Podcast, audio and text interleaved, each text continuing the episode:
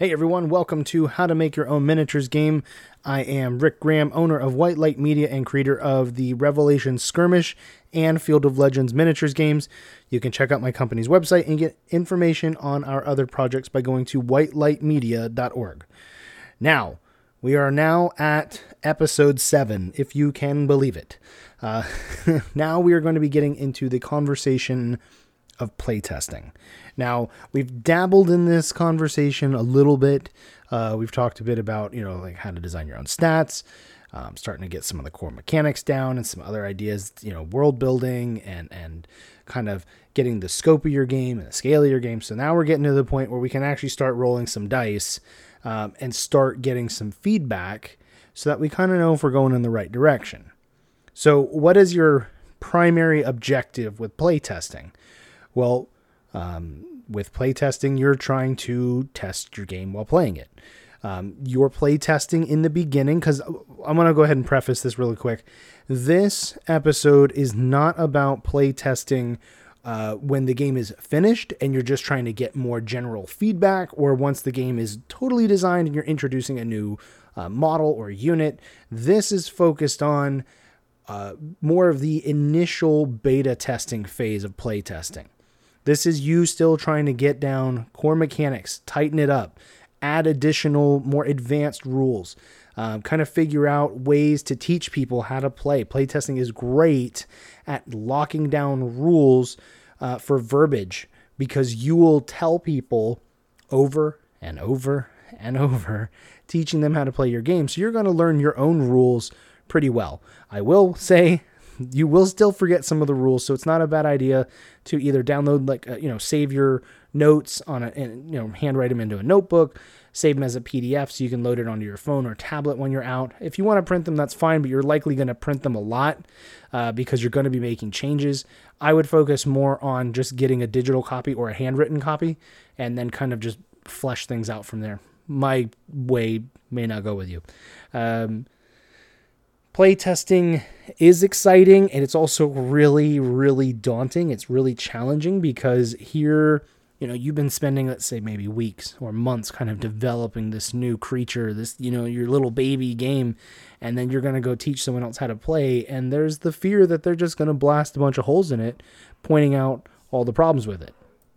I would say that this is very natural. Uh, I wouldn't super freak out about it because this is the natural thing that has to happen. You have to eventually make yourself vulnerable and open your game up to critique and open up to find out that your game sinks or fails you know like it floats or sinks you know like it's successful and you're moving forward or you got to go back to the drawing board and start over with different concept or different ideas.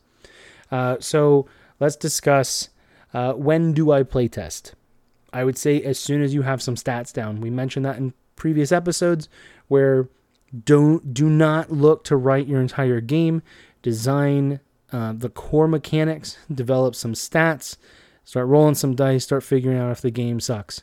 Uh, why? Because you're going to go spend hours and hours and hours writing out and building all this engine, and then if you haven't even played it, you don't even know if it's fun. You don't even know if you like it yet. So you got to get to a point decently early on in the process because your testing should begin really close to the beginning and it's going to continue through the rest of the development. There won't be a phase of game design where you're not testing the game. All right. Um, I guess you could say technically in the marketing development, you might not be testing, but I would argue that you still should because you should already be working on, uh, depending on what your purpose is or what you're driving for. So, like for me, I'm always trying to test some new model or testing some new uh, advanced rule or testing something usually. Um, sometimes I'm I slow down and let myself kind of have a break, but I'm usually trying something. Why I, I'm a very you know mentally active person. I'm I'm looking for things to do and things to move forward because I want to make this my full time job. So I take it in a different level than maybe you, and that's fine. Um, but just to, to kind of tell you how I'm how I view it. Um, what should I do while play testing? Take lots of notes. Lots of notes. Mental notes, handwritten notes. Make I would stress highly to write them down. You will not remember them all. You'll You should be making notes of things like, you know, how is the game flowing or um, p- specific stats, specific rules, your measurement system, your speed system, your attack system, your defense system. Uh, what other types of crazy, wacky components you come up with as part of your engine? There's always things to to to make note of, and sometimes it's to make note that okay, it's working. It's not always you're not always play testing looking for where there's problems. You're also looking for where you have got it right. Uh, so don't be thinking that this is all about looking for the negative. It's not. But you need to know the realistic view. If your game blows, now's the time to find out. If your game is going to, you know, is already hitting it off and doing really good, maybe you're onto a really cool engine and you've got down, you know, something really nice and moving forward with. Uh, next question I got here. Um, how much should I play test at a time? Like how many components or how many stats or how many units?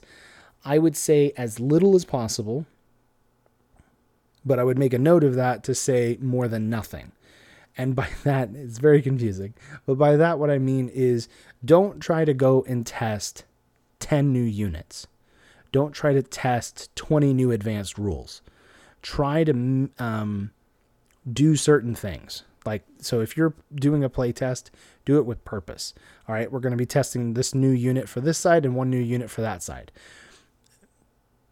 by and large, if you were going to do this like a big company, um, you would test, I would imagine, one thing at a time and make sure that one thing functions the way it's meant to. And if it's not, you tweak it, you keep playing until you lock it down.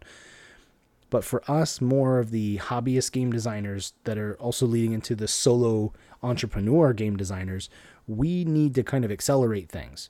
So we can't always test one thing at a time because um, while some people may think I've done a lot of play testing, I've done quite a bit, but I've been trying to be very tactical with it and move into more advanced and where people didn't really know I was making notes of things um, because I'm always making mental notes of if I start noticing a particular unit um, maybe winning or doing too much damage or not doing enough damage because it gets blown up too quick. And I'm kind of trying to always be observant of how certain units are performing. Um, I'm not trying to, my brain's not going at 100% constantly because I'm trying to be in the moment and trying to analyze how are the players reacting? Are they having fun? If they're not having fun, what's wrong? Is it something, you know, in them personally, or is it something with the game? Is it something with their opponent? Is it something with the dice? You know, you're trying to, there's a lot of things that you're watching. So being an observant person or trying to wear your you know your observer's hat uh, is very important when you're playtesting. Um, it's a bit granular at times um, because this wasn't really my intention. You know, one of the things that I, when I made my miniatures game, Revelation Skirmish, I wanted to design the game that I would enjoy, right? The game that I never found anybody else to make. And I think I've done that. I've accomplished that. But I know that every time I go to play, I'm working. Even when I'm just doing a for fun game, I know I'm analyzing it and I'm working. So I've kind of just made peace with that. And I know that every time, uh, once a week, I have a group that meets and we go down to my local game store and we play. And I know no matter how many players show up that night, I'm there, it's work. Um, I'm promoting, I'm trying to be observant for how the players are reacting. We're testing something new. We're using some new um, mechanic or something. We're doing something, and my brain is in active mode. When I go to play other games, I'm just there to hang out and chill. By and large, I'm not there with the ulterior motive. I'm there to just relax. When I'm going to promote my game or going to go play test or we're going to go meet up and play every week, I'm there trying to grow my brand. And that doesn't mean that I'm constantly trying to be like, I know some people probably think that sounds like you're just always in it trying to get something from other people. And that's not true. Um, in part, I'm always paying attention because it's, it's one of the, the, the, um, easiest times that I have to have other players around. And some of these people don't know me that well. So I get a little bit more of a uh, different perspective, you know? So I'm just trying to be observant and just watch for that. Um, kind of going back to the, you know, how much should I play test at a time?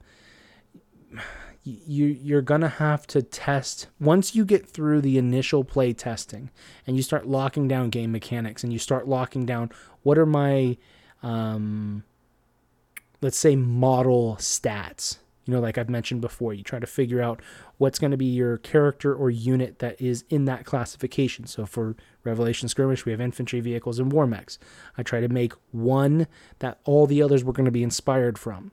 Some may have vastly different stats but they're going to still kind of fit with that mindset that engine in place that i built. Once you've tested that and you've locked that in a lot better you're still going to be making notes, you're still going to be making changes months from now, but you've gotten it a lot more lot tighter, then you can start testing more than one thing at a time. And you start growing that and you may end up with games where you're testing multiple mechanics. And that's fine. And it also kind of depends on you. If you can go through and test and you know that you're getting good test results, great. If you know that no, Rick, I need to do one thing at a time so I know that it's good that's fine. If you have the time and the patience to do that, that's great. That really is. I would say that's the much more methodical and scientific way of doing it. I am an impatient person, so I'm doing everything I can just to do testing. Uh, so, but that's just me. All right, moving on. Next question Should I make my players sign an NDA or non disclosure agreement? I would say no. Um, in my mind, I am passionate about the Revelations universe. As of this recording, I've written five novels. I've created a miniatures game, which is awesome. We've got two fully fleshed out factions, a mercenary faction, which will combine models from different uh, factions, is now growing and expanding. We're getting ready to launch a a third primary faction with its own starter kit, with its own unit release. And so and then, you know, then we've got plans to flesh out that third faction more, working on trying to what can we do to introduce a fourth faction. So I mean, I've I've I've got a lot. And I know that there are people out there that would steal ideas from me. But I had to make peace with, you know, I don't think the average person's going to. Why? Because this is a lot of work a lot of work. It is. And I don't say that to be, ooh, hit a spring on my mic. I don't say that to discourage you. I say that to, I know years ago, I was afraid to give people my writing, which was absolutely trash. I was afraid to give them my my writing sections because there was a part of me like, well, what if they steal my ideas? I had no flippin' idea how hard it was to write a novel.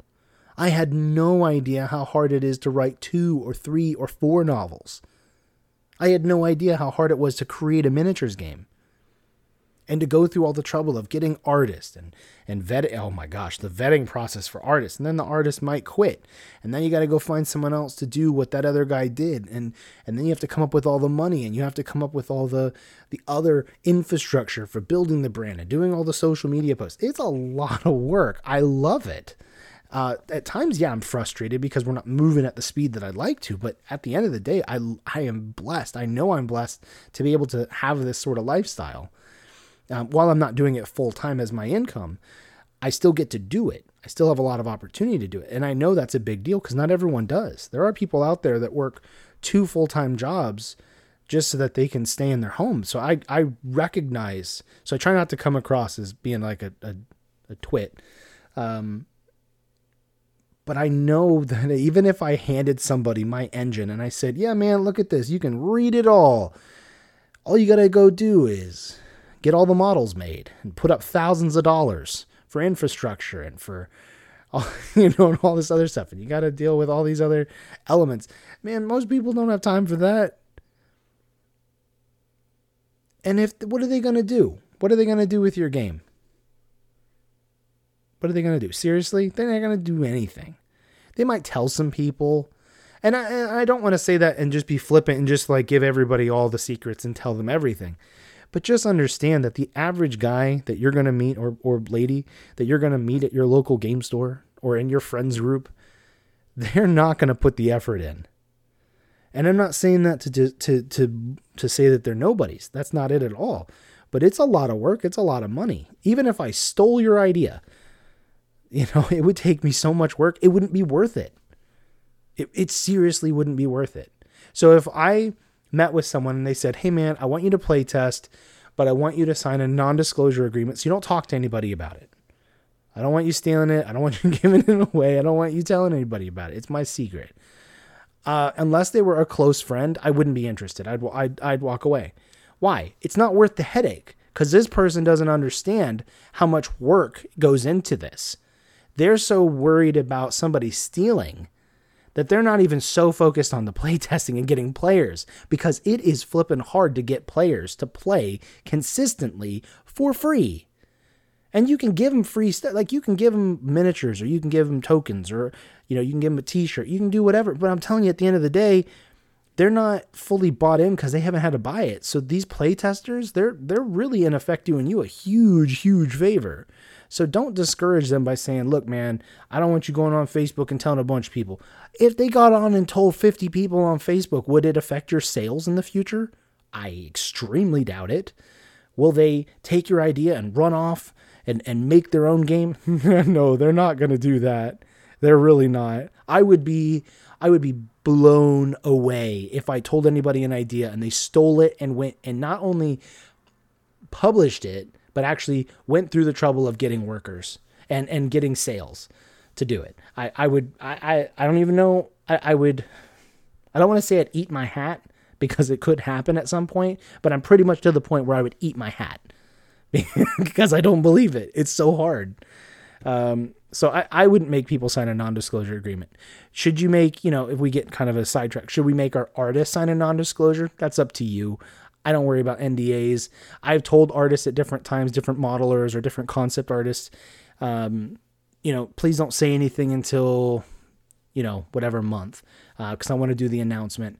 By and large, until you start having fans and you start having a community, nobody cares. If your artist goes out and blabs and tells a bunch of people, oh man, look at this model I made, or look at this artwork I made for this universe, nobody knows who you are, so they're not really spoiling anything because very likely those people that they're spoiling it to, quote unquote, don't know you aren't in your community and aren't fazed. And maybe that actually might draw them in because they're like, wow, that's I really like that. That's a cool tank or whatever. You know, where's the where's that community at? I want to be a part of that and follow that project. It may end up being good. It may end up doing zilch, um, but more than likely, it's not going to do anything.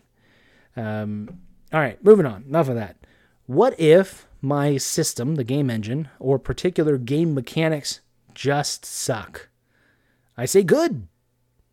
Rick, how can you say that's good? Because we're still in early play testing.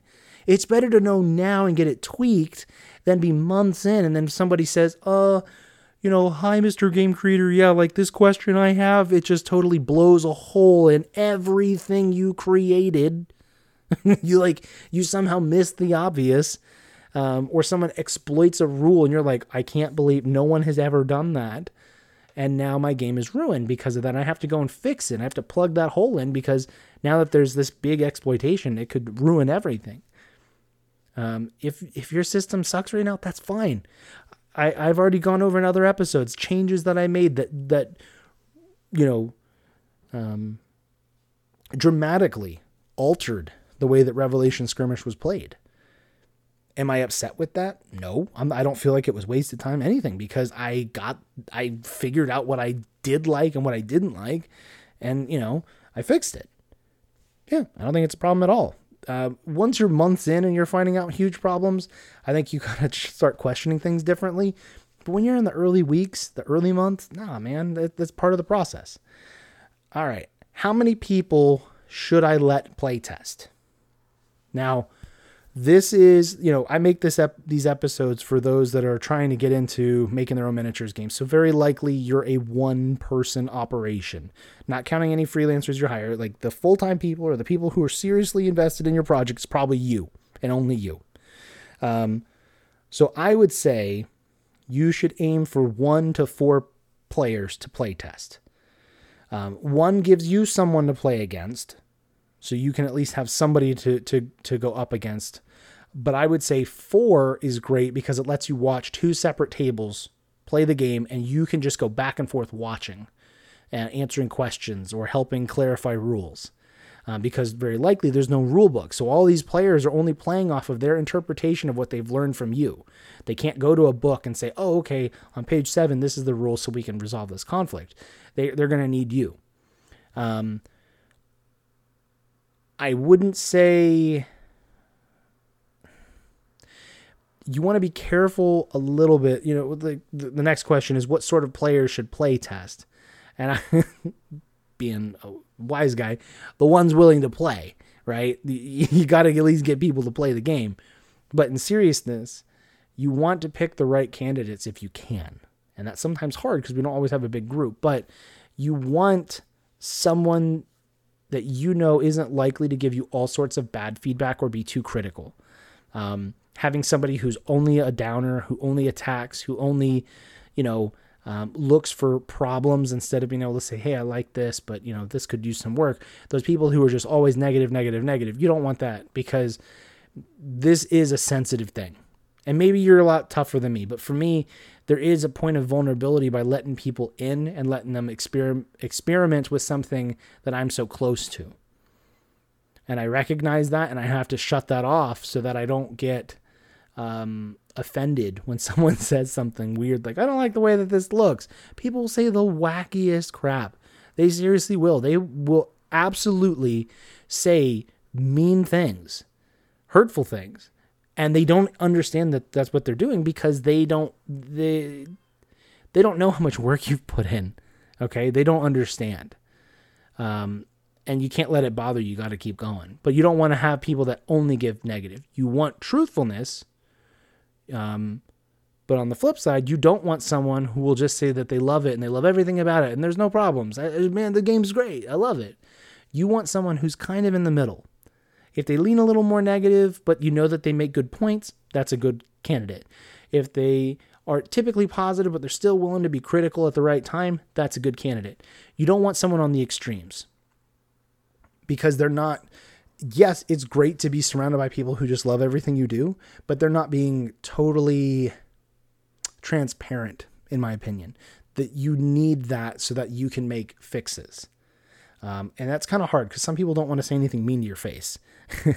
so you got to kind of pick up on little nuances sometimes to kind of be like, um, yeah, I know they said they like it, but I kind of felt like there was some hesitation. So maybe I should at least look at it or ask them some different questions or something. Um, what should I do when the games are over? I would recommend when the game is over, survey the players. Spend time trying to come up with questions that aren't yes or no, and then try to get them to communicate with you. So, what do I mean by that? You want to ask probing questions. You want to ask them things to get a conversation going. A lot of times, what I would do um, is if somebody's already played a couple of games, um, I would kind of get the group together and just ask, okay, we, we did this new mechanic tonight. What did you guys think? And then just kind of listen and listen. The, one of the important things to do is you are not, when you are surveying your players, when you're asking them questions, shut up. just listen. And that's really tough for me because I make a podcast. Like, I, I know it's new, but I, I, talk a lot. I have a tendency to, to talk too much. So I have to just remind myself, Rick, Stop talking. Let them talk. Um, because, you know, it's very likely that you're in selling mode. You're trying to convince them if they start getting the wrong idea of like convincing them, like, no, no, no, man, you, you misunderstood the rule. It's supposed to be this way, you know, and, and just listen to them. Even if they're wrong, if they're off base, listen to them, let them talk. Um, because you maybe they will say something that is important and you'll you'll pick up on and you can try to kind of drill in on to get really good feedback. Um, I would go against written surveys. I tried that. Um, what I found was most people would give me like one or two word answers. When I was trying to ask like probing questions on this written survey, I type it up and print it out. Um, they'd give me the shortest answer possible. Well, why? They don't want to write. A lot of people now, even younger people, um, they don't do a lot of handwriting. So now here I am getting on to play a game, and then I'm going to be like, hey man, write me an essay. It's not going to happen. So what you should be the one writing down notes. Don't make your players. Um, some people might be willing to, and maybe if you're a bigger company, maybe people will because they're like, "Ooh, I get to play a game with you know, uh, frick, Fantasy Flight or or uh, Wizards of the Coast or you know Games Workshop. Oh, I get to play a game with them, so I'm gonna do the survey." But when you're like a little small operation, people, you know, a lot of more, more likely these people are your friend or they know you or they you know something. So that there's a different kind of relationship. Um, so i wouldn't do handwritten surveys. I just ask them the questions myself try to get the answers that i'm after uh, whether that's good or bad because i want honest feedback. Um, but you know do it that way. Um, but you do you should take advantage when the game is over ask questions. Ask lots of questions um, maybe write down the top five questions you want to have answers to uh, so that you can know if your progress that you're making, those adjustments that you're making for your game, are working. Um, next question Should I pay my play testers? I would say no. I wouldn't. Um, if you can't find someone to play for free, then you need to make a post or something for your your store on like Facebook or whatever uh, social media that they use. It's very likely if you just say, "Hey, man," you know, if you ask the store owner first if they mind, because maybe your store owner has different rules for for open play testing. I know as I record this with COVID, it's a different atmosphere than it was when I was doing my initial play testing. But bear with me, please, that one day we'll return back to what we had.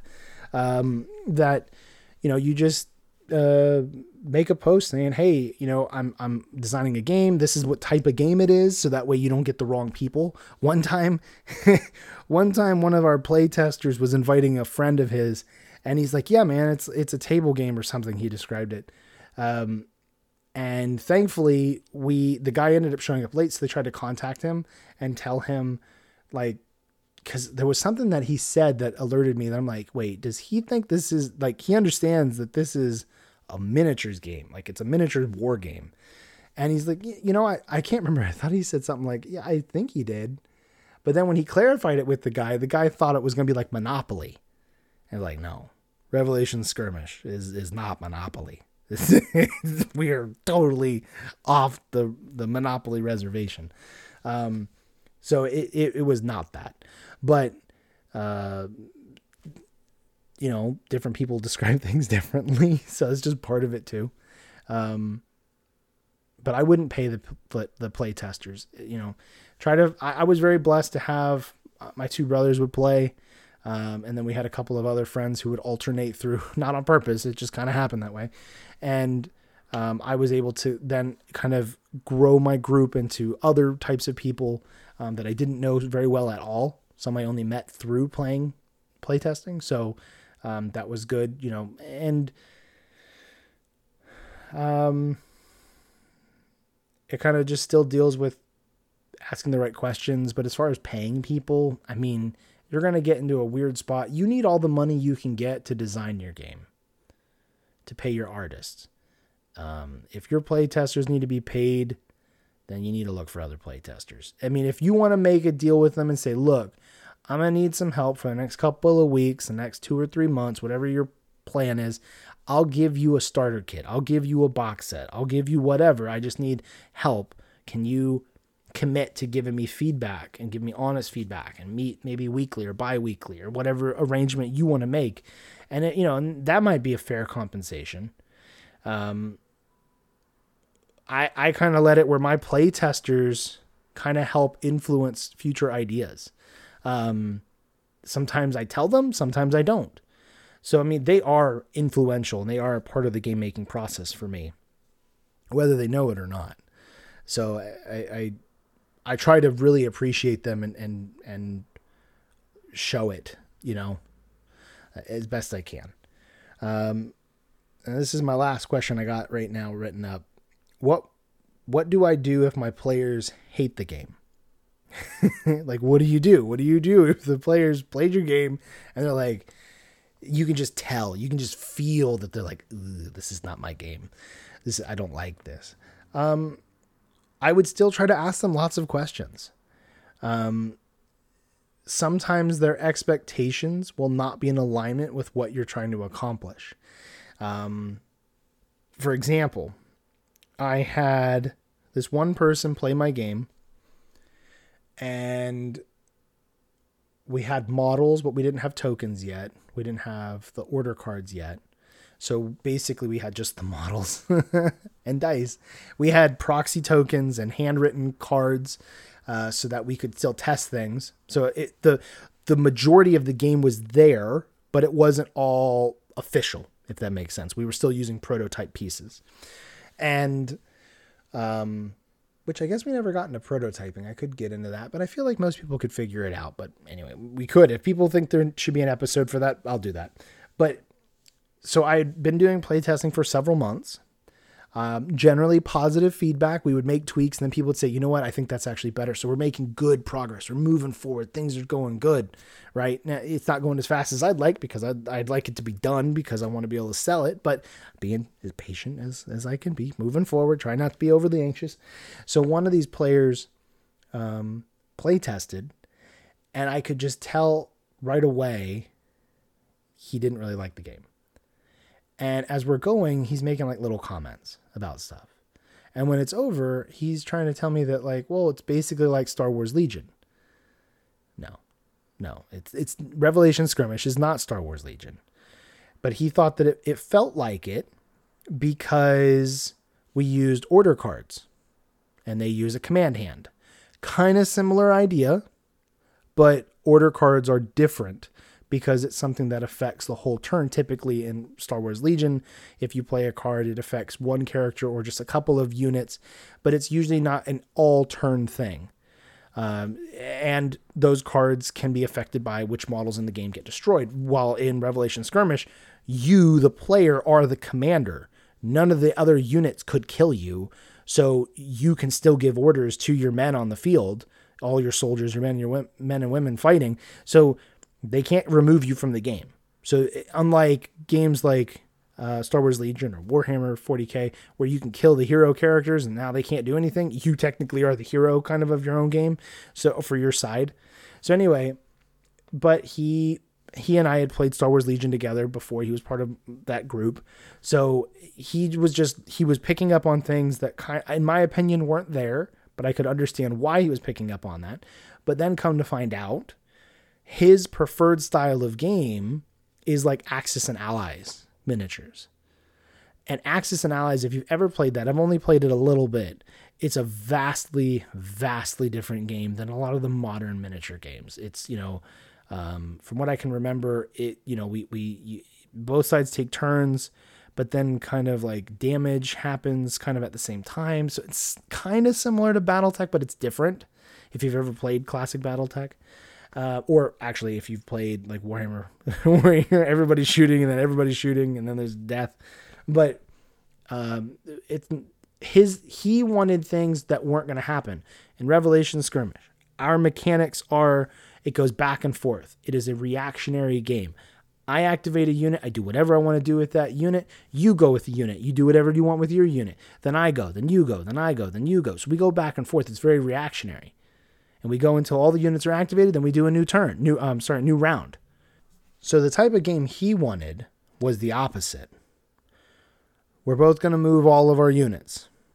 Then we're both going to attack with all of our units. And then we're going to end up having everything that's dead. And I can't stand those types of games anymore um, because it's too slow, way too slow you know, but in his mind, well, it's more realistic because then both sides are shooting just like they would in real war. And I get that, but at the same time, we're trying to simulate combat while also still keeping both players interested in the game. We're trying to move it along. I'm trying to get done in two hours, right? I'm trying to make the game happen and finish as a creator. So his expectations, his desires for what my game should be did not align at all with what I wanted my game to be, what my game was. So I knew that he was never going to like the game. And it wasn't a big shock to me as I figured out, like, okay, well, that's why he didn't like it because it wasn't the type of game he wanted. He didn't want what I'd made, he wanted something that other people did. So if someone says that they don't like the game, that's fine because maybe it's just not for them. If somebody sat down to play your game and thought it was going to be Candyland, then they're going to be a little bit shocked, right? Or if they sat down and thought it was going to be name any other game out there and you know your game's to- totally different, well that's fine. They don't have to like it. So don't be discouraged because people hate the game. Or they say I'd never play it again or they just tear it apart. They just are super picky and they just say like, "Oh, this is wrong and this is wrong and this and this this this this." Some people, man, they they don't know their head from a hole in the ground. They don't know what they're talking about. They don't know how much work you put into it. They don't know what it's like to design something like this. They don't know what it's like to put up a bunch of your own money, not knowing if you're ever going to make it back. Because some people never do investing. They never do a build, try to build a brand or build a business, so they don't grasp it all. Um, they think they know, but they've never done it, so they don't have any comprehension. So it, it's you have to kind of be able to take the negative feedback, try to find the actual nuggets in there that are helpful for you, if there are any, and just throw away the rest.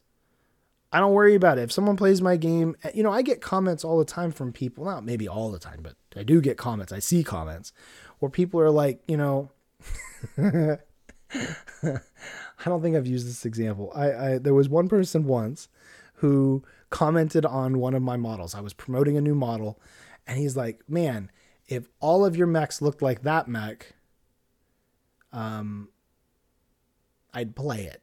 And I knew that the guy was a BattleTech fan, and that's what he wanted, right? That's the type of mechs that he wanted. He didn't want the type that I do. Mine are very different. Mine are more um, modern, Western themed, while Depends on which era of BattleTech you're looking at. Some are amazing, beautiful, gorgeous, mwah, sexy machines. Others look terrible. They've done a lot to update some of the really bad ones in Kickstarter that they did the campaign, so that's great. Uh, but anyway, but I was I just laughed at him and I just commented back because I've I've had it back and forth with this guy before. If all of my mechs looked like BattleTechs, then you wouldn't be playing my game. You'd be playing BattleTech. So some people are just always going to nitpick and find things wrong because they're trying to make you be something else. So, or make your game be something else. So don't worry about it. Um, if people don't like it, who cares? So play testing, like I said, this is more of the early play testing kind of thoughts. Um, it would be great if you could eventually get to the point that you could do blind play testing, which is where you give people like the rules and all the models and everything they need to play, and they don't know how to play, and you walk away. You leave the room, you leave the building, whatever. So you aren't there to intervene. You aren't there to educate. Um, and then you try to, you just hope that they play the game correctly. Uh, I had one guy, he did a review for the game and I was very grateful. It was a positive review. He actually said some really, really nice, but he read the rules wrong, really bad. They, I watched. They he did like a, a segment of them playing the game, and there were so many rules that were wrong. And I'm so I'm cringing because I'm just like, uh, uh, you're playing it wrong. You're playing it so wrong. But you know what? They were having fun. So it was still a positive for the viewer. It was still a big win, but it wasn't you like me, you know, I've been dealing with the rules for months and months on end. So for me, it's like, oh my gosh, you're you're you're moving wrong, you're you're shooting wrong, like everything's wrong. They still have the same rule book. They just interpreted it differently. Kind of weird, um, and that's okay.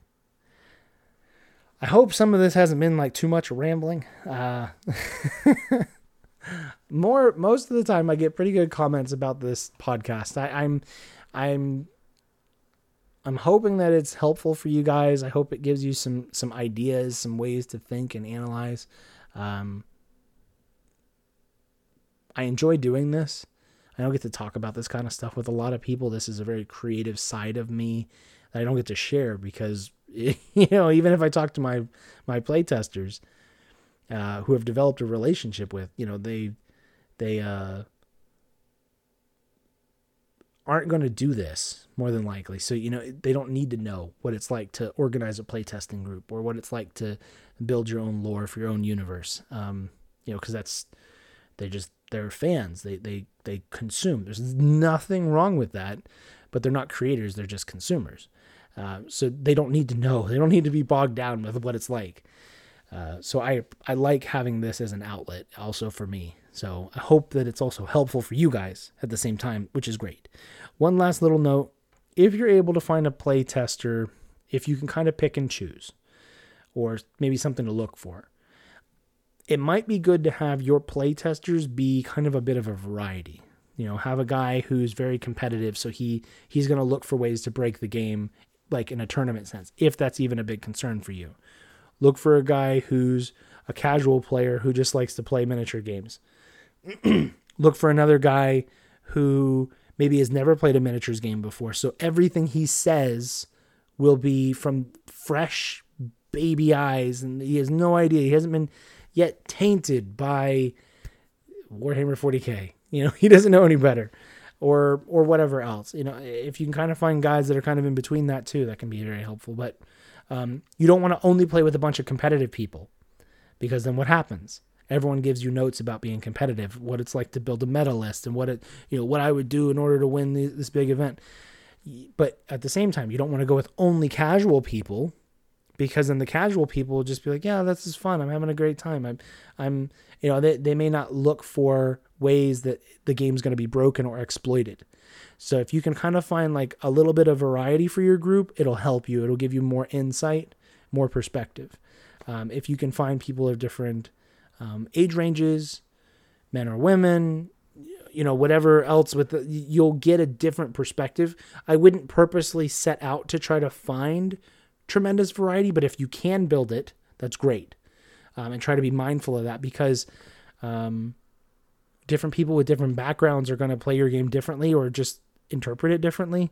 So if you can have a little bit of that feedback to kind of help you, um, it, will I would imagine it's going to be more beneficial for you um, in the long run, if that helps. okay, guys, it's getting late. I need to go to sleep. I'll talk to you guys later. See ya.